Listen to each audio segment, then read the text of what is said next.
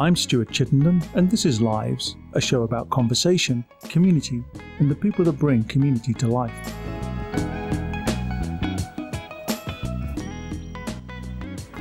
My guest today is Graham Herbst, a community forest specialist with the Nebraska Forest Service.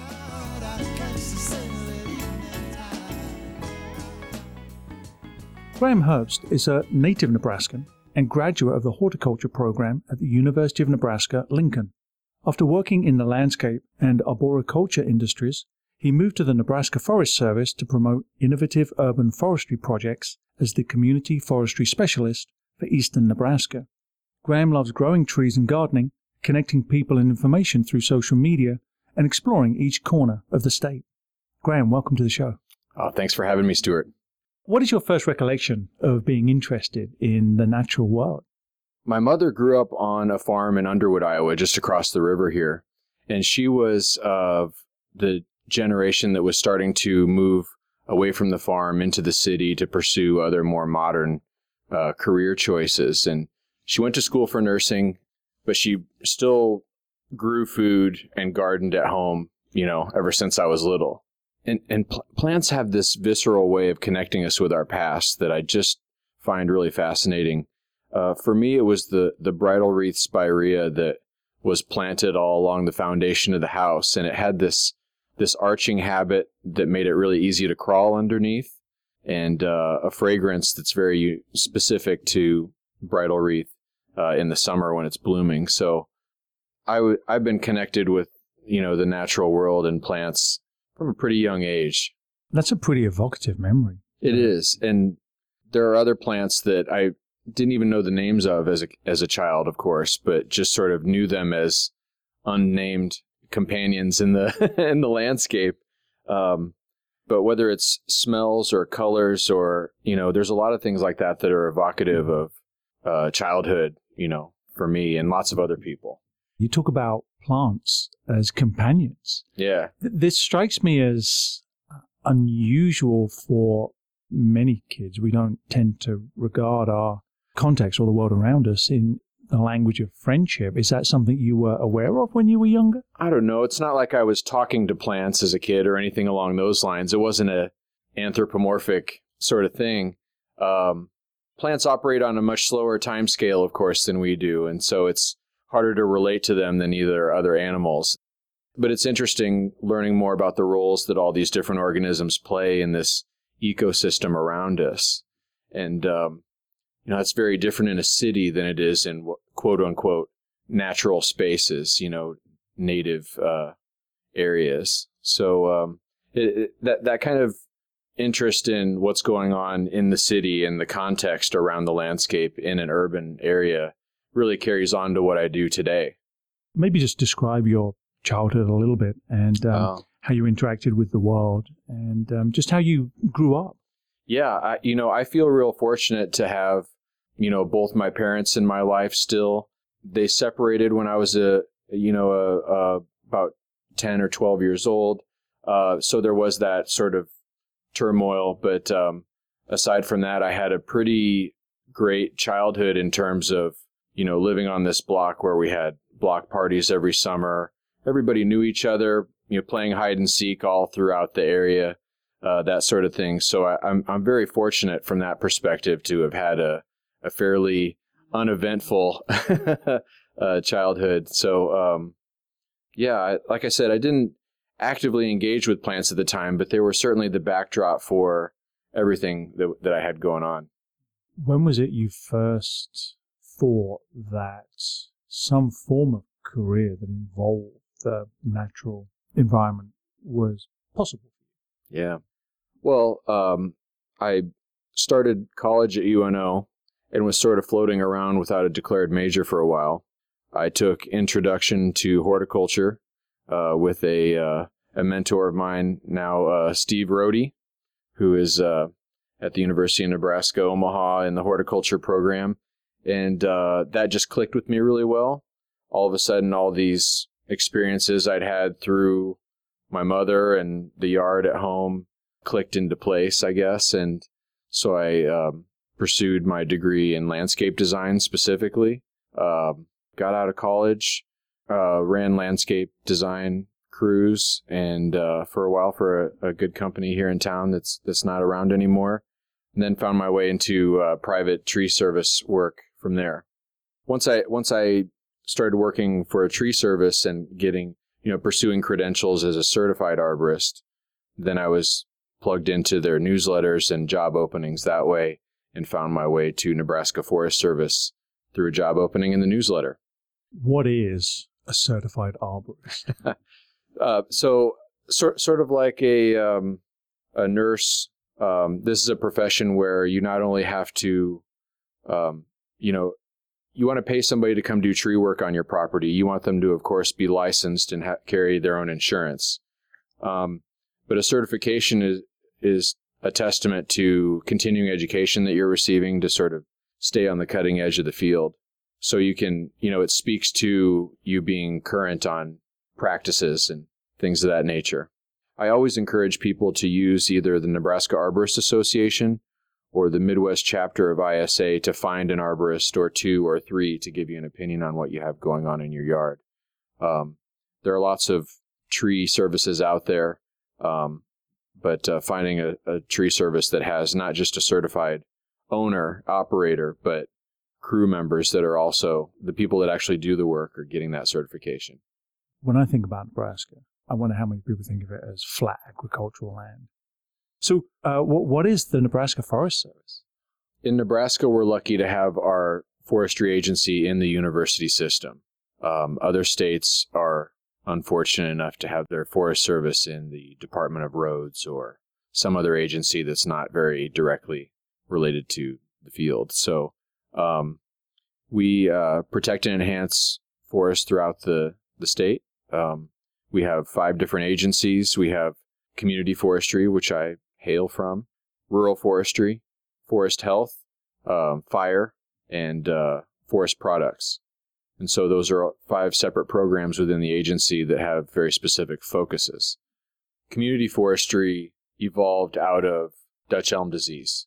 Before Dutch elm disease, foresters were mostly predominantly men uh, in wide brimmed hats, uh, standing in towers looking for fires, which is an important role. Uh, but that was most of what foresters were and did up until Dutch elm disease was introduced through Asia and Europe to the United States and began to devastate this important street tree that we had all over the United States, um, mostly east and east coast and Great Plains.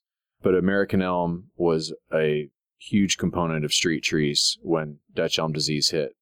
And so uh, once that disease started to spread through uh, American communities, we needed foresters with a different skill set to work with neighborhood associations, city councils, mayoral staff to navigate this problem that was affecting not just lots of public trees, but lots of individual homeowners that needed current information, you know, accurate information to base their decisions on. So community forestry was in its inception, you know, probably 50, 60 years ago, if I had to guess. I, there may be a, a date out there that most people recognize as it's starting, but fairly young as, as a as a profession with community forestry, as I mentioned, we're, we're dealing with trees as individuals. We're not treating trees as vast swaths of resource to be managed as much. It is a resource, but you have so many individual property owners that it's it's a different thing and we're looking at each individual tree because we have to have a different threshold for what's acceptable when we see red flags in the you know the body language of the tree what sort of defects are obvious and how likely are they to fail? These are important questions when we have cars and electrical lines and homes and, and people around those trees. So, by contrast, for example, with your colleagues in the Nebraska Forest Service that would be on the rural side, they may be focused a little more on a, a woodland or mm-hmm. a, a, larger multi-acre site with lots of trees, right? Rather than an urban setting where, um, as you say, individual trees um, need to be attended to tree by tree. Right. Our rural foresters are helping with windbreaks and uh, large plantings like that that have their own functional use, you know, to protect crops and and cattle and things of that nature and, and just provide some little strip of habitat for all the other organisms that we share this state with. Um, 93% of Nebraska by, by acreage is either agricultural land or ranch land. That leaves 7% of the state that's either urban or left more or less as it was before settlement. Now, this is uh, disconcerting in the sense that we also, as a state, have the largest number of linear miles of creeks, streams, rivers. We may not be the land of 10,000 lakes like Minnesota, uh, but we have the majority of the largest aquifer in the country underneath us and uh, the largest network of other water bodies outside of lakes. So to come all the way back to, to your little jab at Nebraska not having any forests, and it's true for the for a large part, uh, but those forests are along all these water bodies that we have, and it's only kind of on the eastern edge of the state here where we have contiguous forest kind of between communities and more of a the remnants of the Ozark sort of ecosystem.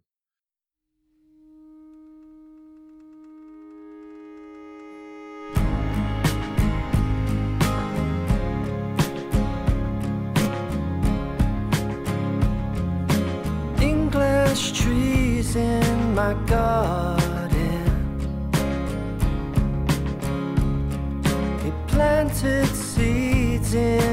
Faraway land. In between the palms and the succulent grove. They lose their leaves in the winter.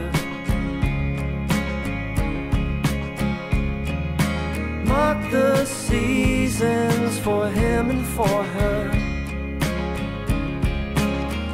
Upon a time in the falling snow, up against the sky made a silhouette show.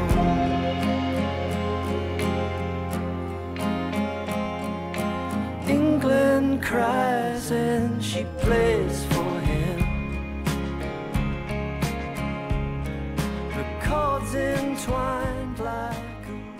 What does your role look like on a sort of week by week basis? Yeah, that's a good question. It does change quite a bit through the seasons. In the fall, I really celebrate the fact that we have a planting season all to ourselves as tree lovers, tree huggers, if you will.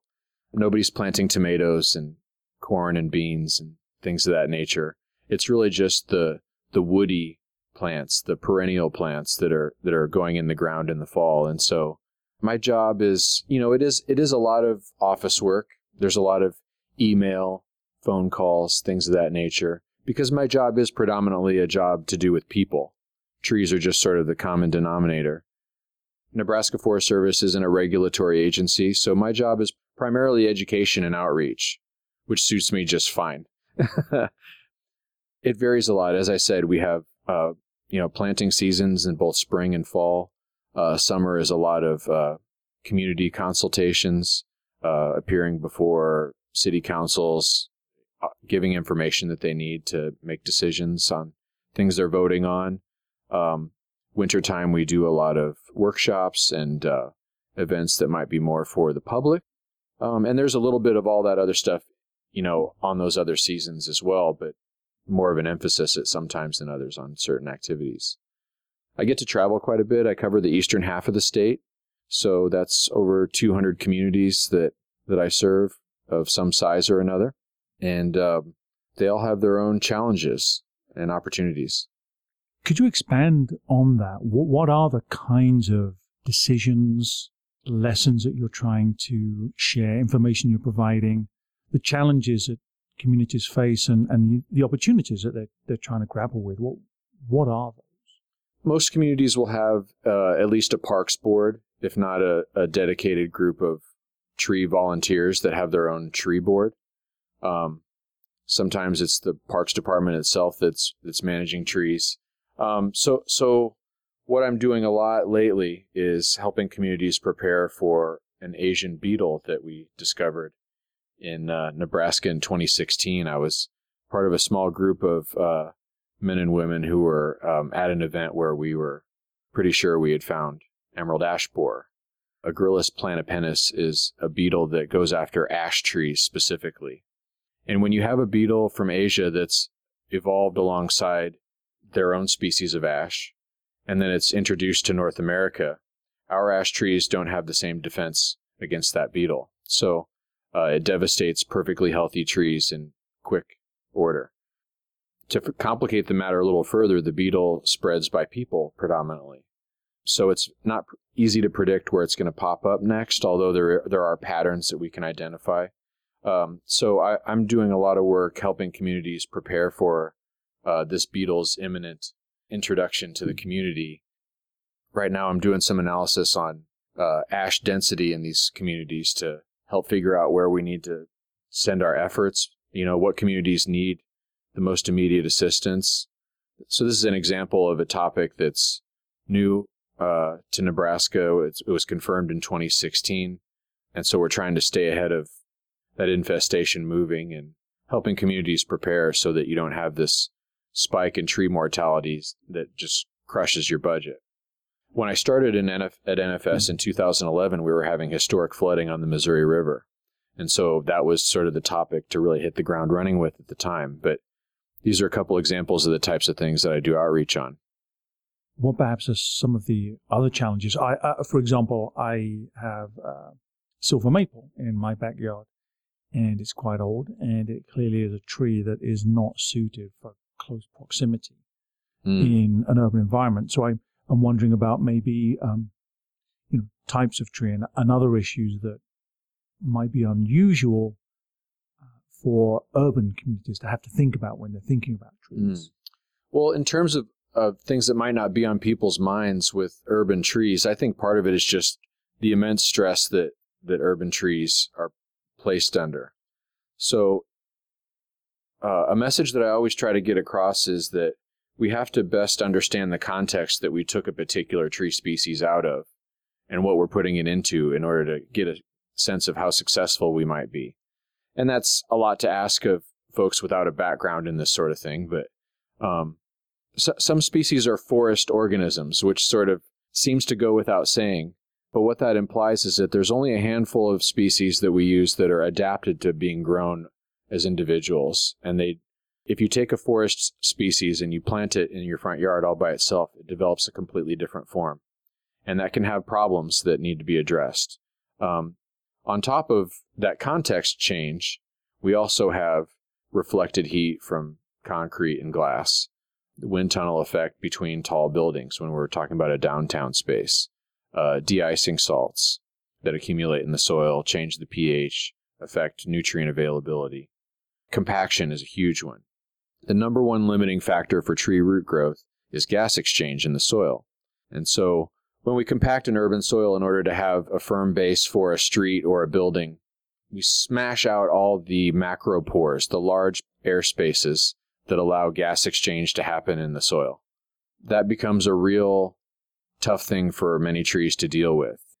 And trees are tenacious organisms, so they may persist and survive, uh, but they're far from thriving and just sort of uh, getting through with what they have available to them. Um, so, so in terms of things that I try to get people thinking more about it, it's that we're asking a lot of trees in a, in an, in an urban context, and we can we can be smart by choosing tree species that are adapted to whatever site we're asking them to grow in. But we can also learn to adapt sites for trees as well, and sort of meet in the middle between site preparation and right tree, right place. So you've suggested the difficulty of an urban environment for certain tree species, and I want to ask what might be a good, what might be good trees for Yeah. urban environments. And so I want to ask that, as well as maybe the opposite suggestion, which is if it is difficult for trees to exist in urban environments, why would we have trees in urban environments? Yeah, yeah. Um, I'll start with the second one because I got a lot of passion there. Um, from an evolutionary standpoint, we evolved from a savanna ecosystem where trees were shade. They were um, often an indicator of a water source. Uh, they also provide a scaffolding to get away from predators, and um, probably a lot of other ancillary benefits that aren't quite as obvious. It's in our genes to love trees, even though we can turn on the air conditioning and turn on the tap, get the things that we need from other places. We still have this innate desire to be in and around trees. When you when you look at the African savanna, there's a draw to that sort of context and the wide openness that gives you a view of where predators might be coming from, as well as the tree. You know, you want all those benefits together. And so it's not the point of covering the whole planet with trees, but stacking the benefits of these different landscapes into a habitable space that you can get along in life in. So to bring that all the way to today, the last numbers I remember seeing were that we were about 50% urban in the United States, meaning 50% of the population lives in a community of 50,000 or more. That is projected to be true for the world by 2050 or so. So, with our population worldwide becoming more urban, it becomes increasingly important that we figure out how to integrate trees into the urban landscape because they do provide so many benefits uh, to people that we can certainly get into. Um, what we want to plant. We do well to learn from Dutch elm disease and emerald ash borer and the Irish potato famine and, you know, pick your historical event that you want. We cannot continue to plant a couple species en masse and expect that to go well. We have to put a few eggs in a lot of baskets so that the next insect or disease introduction that occurs, and you know, we're in a global economy. That's not going to change. So uh, there is something else coming around the corner. We can't guess what that is, but um, if we're prepared with uh, urban forests that are not only diverse from a species standpoint, but also from an age standpoint, and also from a genetic standpoint. Those are the three types of diversity that we really need to have in urban forests in order to have the resilience to weather whatever storm is on the horizon. So with that in mind, with the idea of diversity being so important, um, I'm always leery of mentioning a single tree or two or five that people should consider. At the Nebraska Forest Service, we're famous for our tree lists. And so I would encourage anyone listening to uh, go to our Nebraska Forest Service website and under our publications tab, there's all kinds of tree lists for wet sites, compacted sites, the panhandle, eastern Nebraska, you know, lots of different contexts so that you can go from there. Uh, that being said, one species that I know isn't going to be overplanted just because I say something about it is uh, chinkapin oak. It's a it's a tree that's that's well known for tolerating adverse urban conditions, and it's not overplanted. There's some really good specimens in downtown Omaha that folks could turn to to see its performance. The other one, I guess, is uh, sycamore and London plane tree, uh, which was extensively planted on our boulevard system in late 1800s. I think it was 1892 when H.W.S. Cleveland, who was a preeminent landscape architect, he put together a boulevard design for Omaha that connected residents with natural spaces that were outside of city limits at the time. So these were park spaces that were designated to be left as such so that as people wanted to get in their horse and buggy with their their lady and their picnic basket and um, you know spend the afternoon somewhere other than in a crop field they would have those spaces sort of designated and set aside. Well the tree plantings along those boulevards that connected those spaces had a lot of sycamore in them. And that's the dominant species that still exists today in omaha at least where um, they stand as a testament to their adaptability to all the changes that occurred on those boulevards over the last 120 years, um, which is considerable. So th- those are two shining stars. One that's been sh- proving its worth for a long time, and another that's uh, newer in Nebraska landscapes, but should be planted more.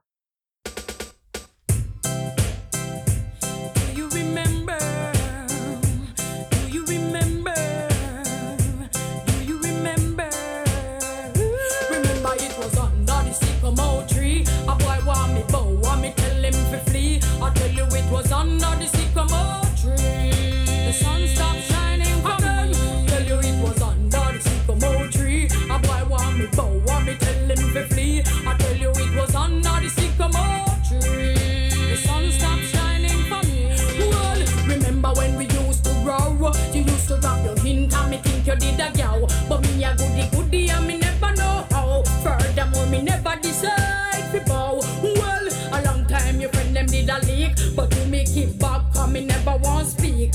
Me a gal we go on me church every week. So me nah make no boy turn me in a freak. So me say, tree. A boy want me bow, want me tell him to flee. I tell you it was. The. Is there a particular tree or two in Omaha that, for whatever reason, particularly captures your attention? Mm. Yeah, the Nebraska Forest Service like I, I believe every state, it may, there may be some exceptions, but all states pretty much keep a record of the largest of different species that they can find on record. Champion tree program. Our state champion swamp white oak is in Elmwood Park, in a part of the park that you would hardly think of as part of Elmwood. It's up more by 60th and Leavenworth as as uh, as Leavenworth uh, brings you into the park towards the golf course. Uh, this tree is sitting over there on a west facing slope with supplemental nothing. it's the largest we have in the state. It's about 15 foot around on the trunk, probably about five foot and change wide. The canopy spreads over 110 feet wide in one dimension. Um, not particularly tall, about 65 foot tall tree. But uh, when I was driving around with uh, Omaha City Forester John Wynn, he pointed this tree out to me. We got it confirmed as, as the new champion for the state. Shortly thereafter, I partnered with Earth Day Omaha to host a recreational tree climb in that tree, along with Earth Day every year. Um, and that's been a huge success. We get upwards of 150 people in and out of the tree in about five hours. It's got this beautiful canopy. There was a maple downhill from this tree that was removed. And when that canopy of the maple was taken out, it created this amphitheater opening in the in the oak that provided a lot of good rope access. So we can get about 14 ropes hanging from this tree. We get uh, Camp Fontenelle. Uh, they come down with their climbing facilitators. They have the uh, the experience and training to to host a climb. Uh, they have the ropes and the saddles and the helmets and uh, almost most importantly, they have the insurance to host an event like that. And this coming April will be our seventh year doing that tree climb. Four years ago, I also married my wife under that tree, and so I I consider it uh, sort of a, a family member as well. So it wasn't hard to come up with a single individual tree that I definitely resonate with, visit regularly. I think living anybody that lives in a city understands even if they can't explain it, there is an emotional draw towards a tree and seeing trees in the landscape. Not just green space, but trees in particular. Mm-hmm. Why is that? In terms of tree benefits, we could start with ecological benefits, of course. There, even though we've adapted to cooling our bodies and finding water other ways and things like that, there are all the birds, uh, large and small mammals, insects, soil microbes, fungi, invertebrates of all sorts that all associate with and rely on trees as a link in the chain of this whole ecosystem happening. So that's um, we can encapsulate that in you know right there. We could talk about some specific examples that are kind of interesting.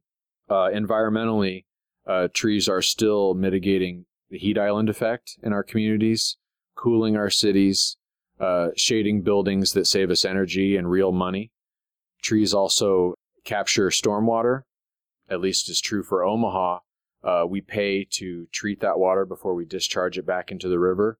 And so any effort that minimizes how much of that water is going into our, our gray concrete infrastructure uh, that has to be treated is saving us real money.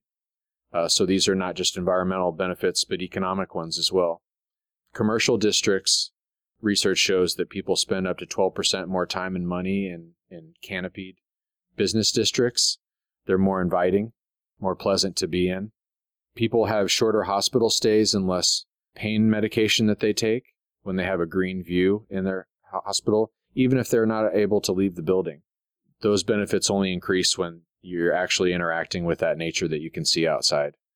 Trees actually fight crime to some degree to the degree that we can improve the walkability of a neighborhood and make it more desirable to walk to the store, walk to the park, walk to school, walk to a friend's house, there are more eyeballs out on the street.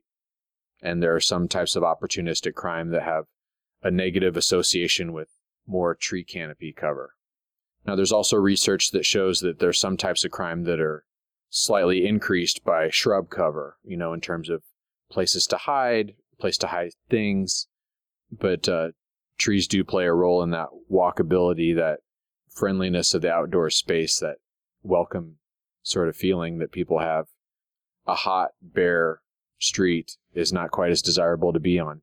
So, so welcoming, inviting, and these all make perfect sense. Mm-hmm. But what is it in our hearts? Part of it, at least, gets back to this temporal aspect of trees functioning over a long scale. And while that doesn't offer a lot of instant gratification, uh, it does give the sense of I'm pushing myself and my efforts out in time. You just have to plant a couple trees and see them five, six years later to get that sort of fire in your belly, I guess. Um, it, it's a satisfaction that, that it builds momentum and, and tree planting just becomes sort of a, a way of life after a little while. But it, it takes that patience of not only planting something that you don't get any immediate benefit from, uh, but then letting time pass and seeing the change. The challenge of things not happening quickly is also kind of a good thing. Uh, trees are sort of a metaphor for change itself. You know, if it's if it's meaningful change, it's not going to happen quickly. And I see that not just with trees, but with the relationships that I cultivate around the state. Um, nothing amazing happens overnight, typically, uh, unless there's extreme circumstances. But typically, uh, the good, meaningful change that makes a difference is going to slowly build over time. Whether it's the trees themselves that I'm, uh, you know, I get to play Santa with trees sometimes with the grant programs that we have. Uh, but also on the human level, the people that I'm trying to get to plug into their tree board and, and serve the community that way.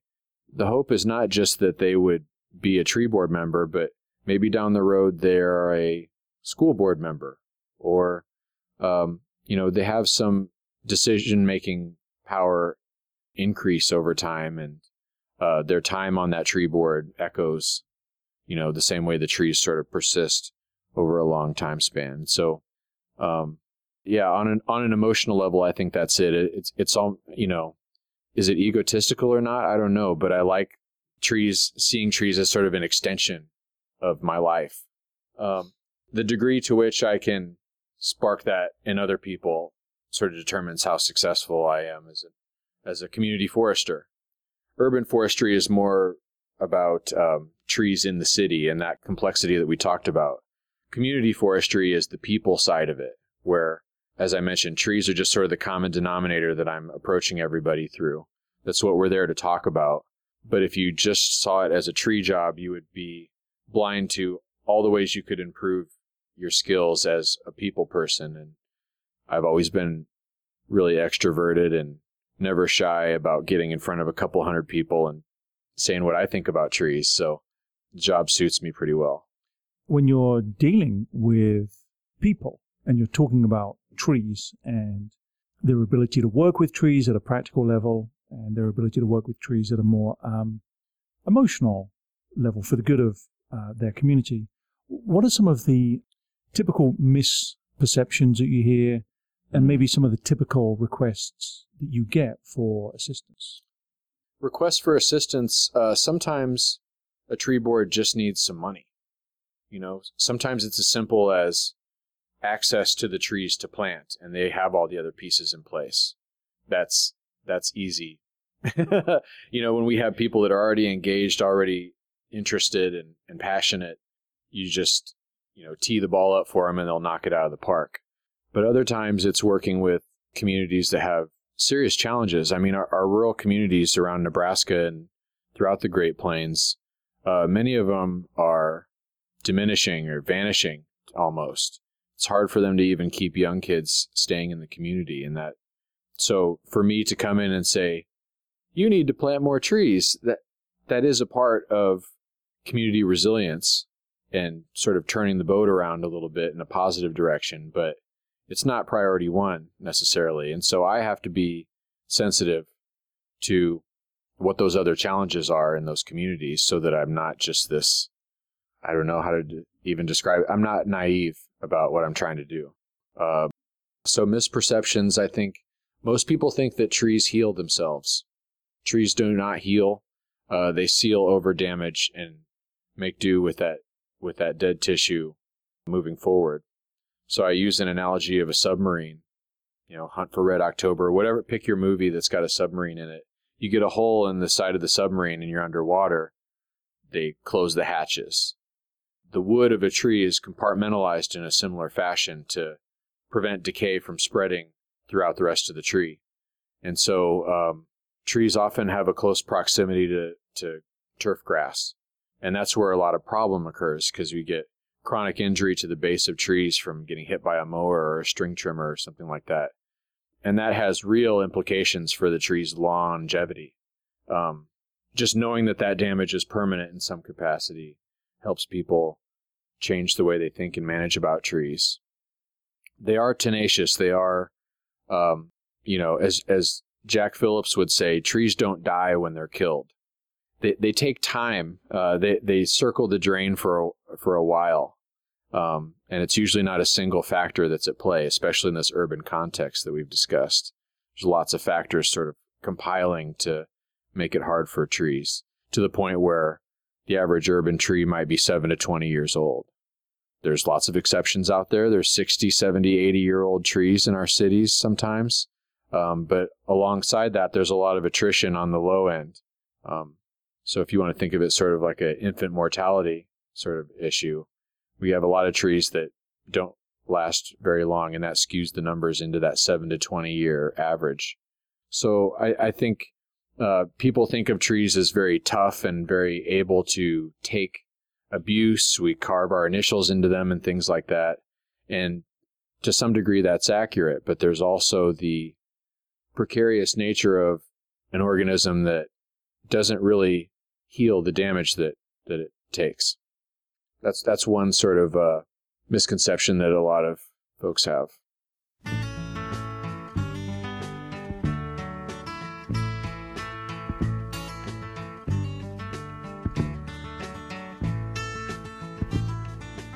I leaned my back against you, thinking you were an oak. I knew the wind could bend you, but I can't believe you broke. Now the wind could never break me, only your false love.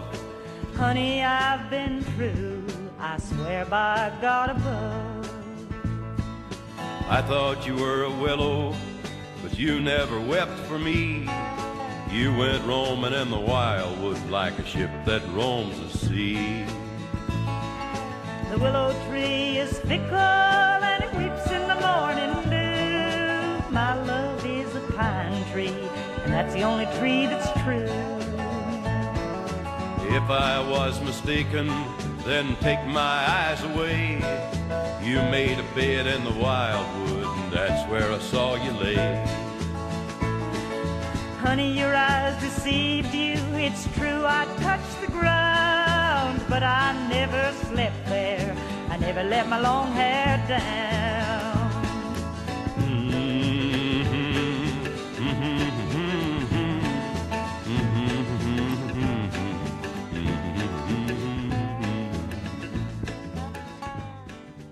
Are there any particular implications locally that you're worried about in terms of climate change? Mm, certainly. Um, uh, USDA hardiness zones are based on 30 year averages of temperature. So while in the last 10 years, Nebraska has moved an entire hardiness zone from 4A and B to 5A and B, depending on whether you're in the north or south part of the state, we're definitely going to have zone 4 winters from time to time. And if anything, what climate change is doing is it's making our transitions between seasons more erratic. So we have temperature swings that eventually will get to the point where they will be snapping trees out of dormancy prematurely. And then they start putting energy into leaf growth that gets snapped off by a cold front again, further stressing, taking energy away from the plant. Um, so climate change is going to be a big deal. The other big uh, challenge to urban forestry that I see uh, in Nebraska is um, herbicide drift. with the new formulations of dicamba and some other uh, herbicides that are used in agricultural settings a lot, it's having substantial impacts on adjacent uh, forest land. You know, there's a lot of politics and regulatory stuff behind the nuance of that issue, but it's it's really impacting our rural communities in a big way. The last one I'd say is um, there's a social justice component to trees that uh, most people don't consider as well. Omaha is not entirely unique in this sense, but it's in the minority in terms of the relation to poverty and tree canopy. So lower income parts of Omaha tend to be where a lot of the canopy cover is, which is great in terms of underserved communities that are have access to the benefits that urban canopy provide. But large trees are also expensive to remove.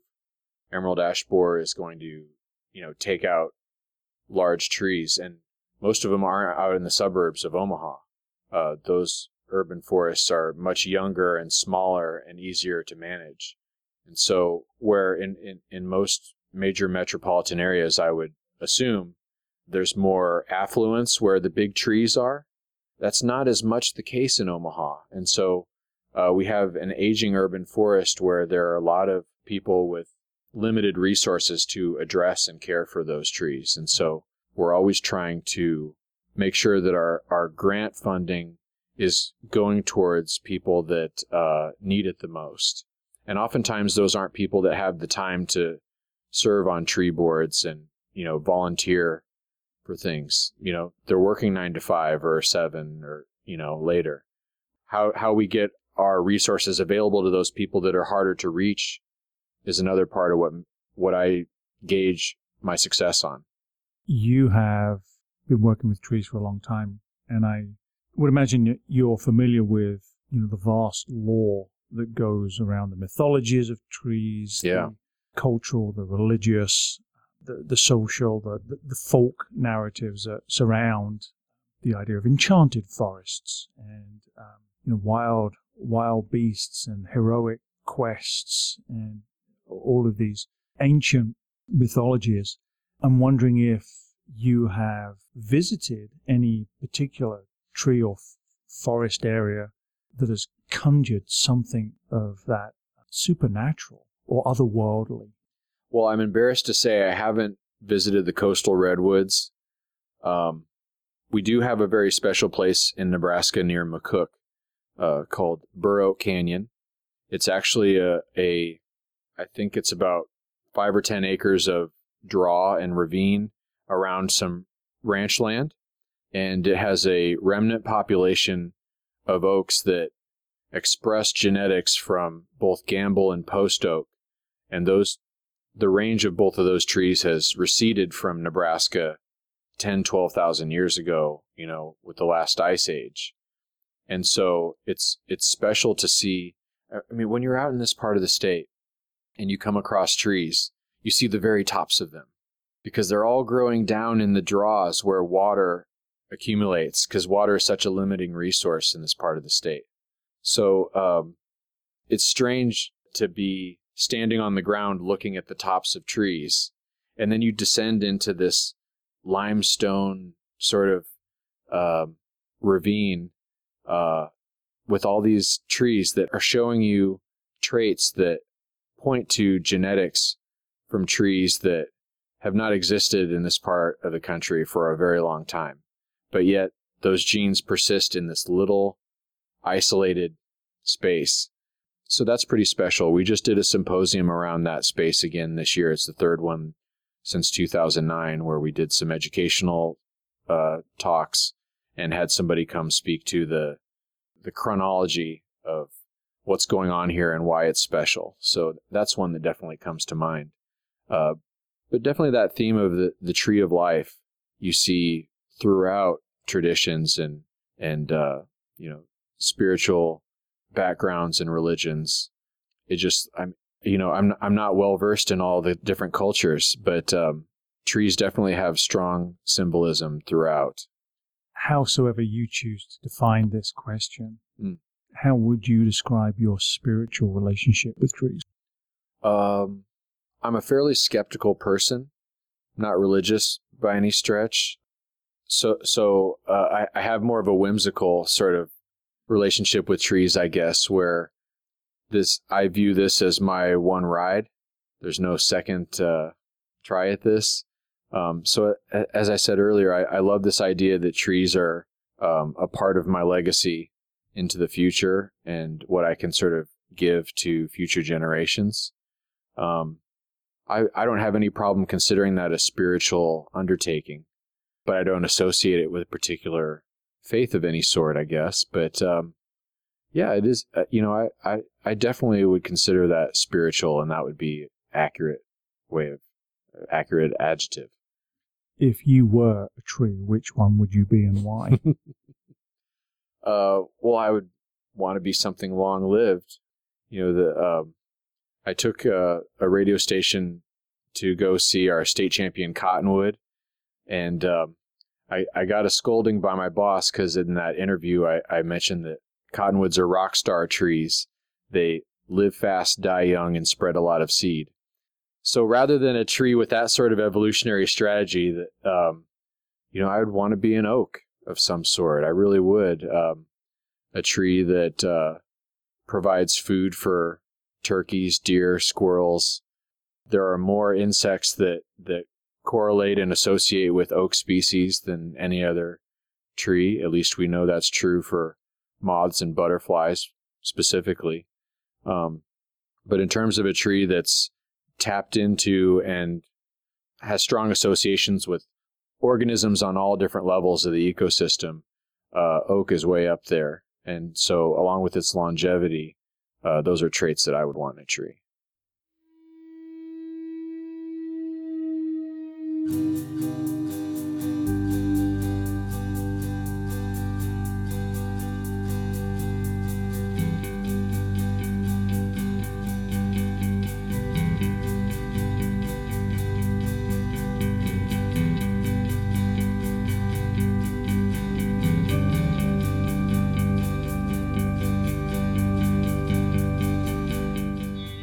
My guest today has been Graham Herbst, a community forest specialist with the Nebraska Forest Service. Graham, thank you so much for being on the show. Thanks, Stuart.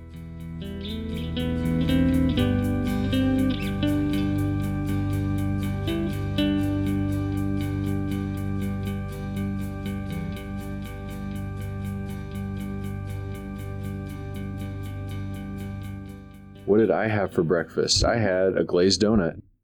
Oh, that sounds pretty good. Yeah, it was good.